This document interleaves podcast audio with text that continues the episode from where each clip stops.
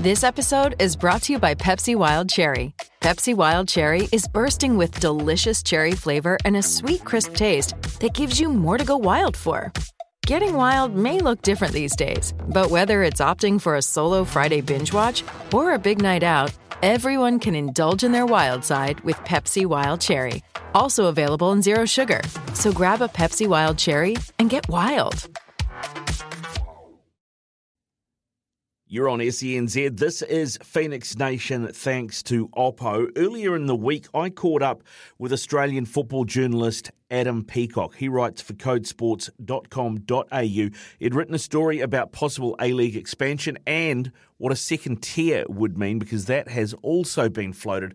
I got him on the show on Extra Time to find out a bit more about it and get his take on how it's all going to work. Yeah, no worries. All good. How are you? Yeah, good. Thanks, mate. Good. And things are rapidly moving in the landscape of football across both our countries at the moment, mate. And probably nothing more exciting on the horizon than potentially a second tier of the A-League and talk of expansion as well. Can both of those things happen at the same time, or do you think we'll get one first and the other will follow on?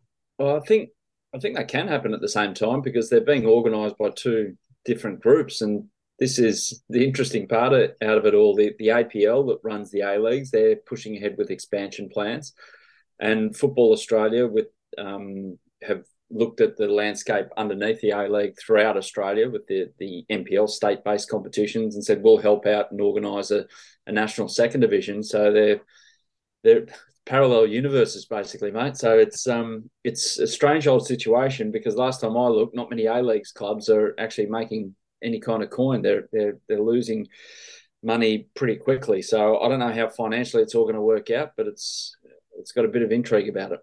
It does. On that, you know, part of this situation with the second tier is going to be a potential promotion relegation in the future. Given the APL is a separate body, how do you see that working? And I mean, for me, it's like, you know, a turkey voting for more Christmas dinners, right? I mean, and do you expect them to do it? Is there a sense of greater good with the APL? It's hard because the APL is a conglomeration of clubs. So like you say, with the turkey reference, why would they introduce something that's going to damage one of them? Absolutely, with the prospect of being relegated. Look, I don't think promotion relegation is on the table for... I'd be surprised if it happened within the decade. Now, I know that might mortify a lot of people, but I just look at it through how NPL clubs are set up and what they want to do, and also A-Leagues clubs, and there's a big gap there. So that's what the National Second Division is being brought in for in the first place, to bridge that gap. If that works, then we can start talking about promotion relegation. But, oh, it's a big question for the APL, how much of the greater good. And look, everyone realises that, and I'm not sure they would, all the clubs agree with it, that football will be better if there is promotion relegation, because you've got the storyline of all storylines there. So I don't know, mate. I've waited to get to this stage, so I think there's a bit more waiting to do. Do you think there's potential that we maybe see something like we saw a few years ago in American sport, where you end up with basically two competing top divisions? Like, you know, in the American football, they had the National Football League and the American Football League, and then sometime down the track, they come together. I hope not, because all that's going to do is just drain money out of the sport that doesn't need to be. There needs to be a straight-up workable pyramid, and at the moment, there's a massive chunk of that pyramid missing from the midsection up to the top section. So I would hope we would avoid something like that. And if that does happen, it means ego's got in the way. So, yeah, I don't know if it might end up happening. I'm not sure, but hope it doesn't. So just talk us through this. The APL is completely independent, right, of Football Australia now, or do Football Australia still have a seat on the board there? They've still got a seat on the board, and they do have a financial situation where they... that Football Australia receives I don't know, it's like the golden handshake, that they get a portion of the revenues that the APL can produce. The APL signed that at the time, and there didn't seem to be too many problems with it. I've just heard in the last 6 months that, why do we have to give money to Football Australia? So it's a bit like signing up for a mortgage and then complaining about the repayments a bit after, in my regard. Now, in the first place, you need to blow up about it. But yeah, they are pretty much running their own races. There is a tenuous link there, but it's not a close one. Okay, so any money that Football Australia make, they can potentially put into the second tier national league, and that will fund it, whereas the APL are effectively self-funded through their TV deal. Yeah, and their own commercial revenues, which is why they ended up selling a grand final to New South Wales government for 3 years. That they determined that they needed that money, they needed that capital, so that's why they sold it. Obviously, kicked off a bit of a debate, didn't it? But that's why they did it, because they're their own business and they're just looking to open up as many revenue streams as possible. Now, you've got an NPL at the moment, right? With statewide, you've got all the individual NPL state competitions, and then they sort of come together at the end. How different is the second tier going to look? Well, that's what the PFA. I actually did an article for Code last week, and the PFA, the Players Union, basically said what we can't have is an NPL on planes, because you're not going to heighten the product, nor you're going to do is make it more expensive for the teams to compete in. So they need to find a way to make it professional, because at the moment the NPL is not professional, it's semi-professional. Now, in saying that, a lot of the players who play, they're training 3 times a week, playing on a weekend, committing themselves as much as they can, but they've got their own jobs. Like, some of them are successful real estate agents or successful business owners with trades or whatever. Are they really going to walk away from $150K a year to go and play for minimum wage as a footballer at the age of 24, 25? Maybe they're not earning that money with 24, 25, but the older ones I'm talking about, definitely. I don't think they will. So that's where they got to find, that's going to be the trick with the National Second Division, to find this financial model that's going to work for the clubs, not send them broke, but also pay the players what they need to be paid, because they're professionals. So if it doesn't end up being a straight second tier league, what are the other options? I had seen floated an idea of some sort of Champions League competition with the top clubs out of the NPL competing in that. Yeah, they'd probably take a, they'd make it proportionate like they do with the European Champions League. The stronger states would have a higher representation, the lower states less so. But look, it's a tough one, that, because I was relayed this anecdote a couple of weeks ago that in Perth, one of the clubs over there made had a knockout at the end of the NPL, and they had the national NPL grand final. And it was at this club in Perth. 150 people went, because it's not a high supported club. They were just successful.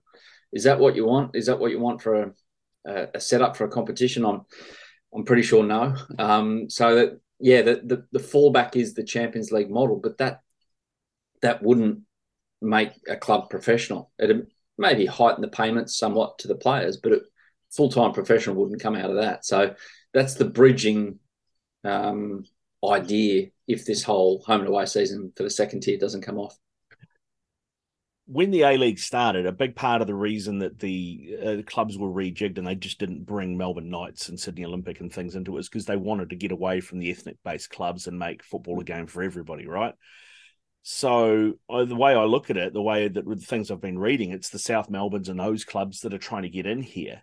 From what you're saying, that could be problematic in terms of those clubs, in terms of how much they're earning, etc. So are we going to see another situation where Football Australia then says, all right, we're going to have a second-tier competition, but you either have to amalgamate with a neighbour or we have to have a franchise. It can't be South Melbourne, it can't be Melbourne Knights, it can't be Sydney Olympic, it can't be Marconi. I think in the last 20 years, Australian football's come to terms a little bit better than what happened in 2003, 2004, by kicking out the ethnic clubs. Like, I'd love to paint it in a different way, but they kicked them out and kicked them to the side, basically, to create the A-League. I think now everyone's got around their head that, well, hang on a minute, they're the lifeblood in some respects of Australian football, the high proportion of immigrants that came from Europe between 1950s and 1970s created these football clubs. So why are we trying to pretend that didn't exist? I think we've got over that now, and clubs like South Melbourne and Melbourne Knights and, all the clubs up in Sydney as well and across all of Australia, they're welcome to rock up and call themselves whatever they want, as long as they're open to receiving anyone into their football club that they want. If that's not the case, well, what's the point? But I don't get that feeling anymore, I would hope. and any club that does exclude any one person's based on who they are and where they're from doesn't deserve to be into it. And I'm sure Football Australia are well aware of that. But I think the game's in a bit more mature place now to deal with the fact that, yes, South Melbourne, historically a Greek club, is going to play in a national second division and is going to be proud of its Greek heritage, but is going to welcome all. Yeah, it's going to be interesting to see how that all plays out. And the other thing that I think to flip this around and talk again about the A-League and the expansion is what that's going to look like and where those clubs are going to come from. Traditionally, Wollongong's been a strong footballing port. There's some talk about an Auckland club. Of course, we've had a team on the Gold Coast, a team in North Queensland previously. Where do you think this expansion is going to go? If they want four more teams, where are those clubs going to come from? Yeah, that's a bloody good question. I guess they'd like another one over in New Zealand. So Auckland very much in play there.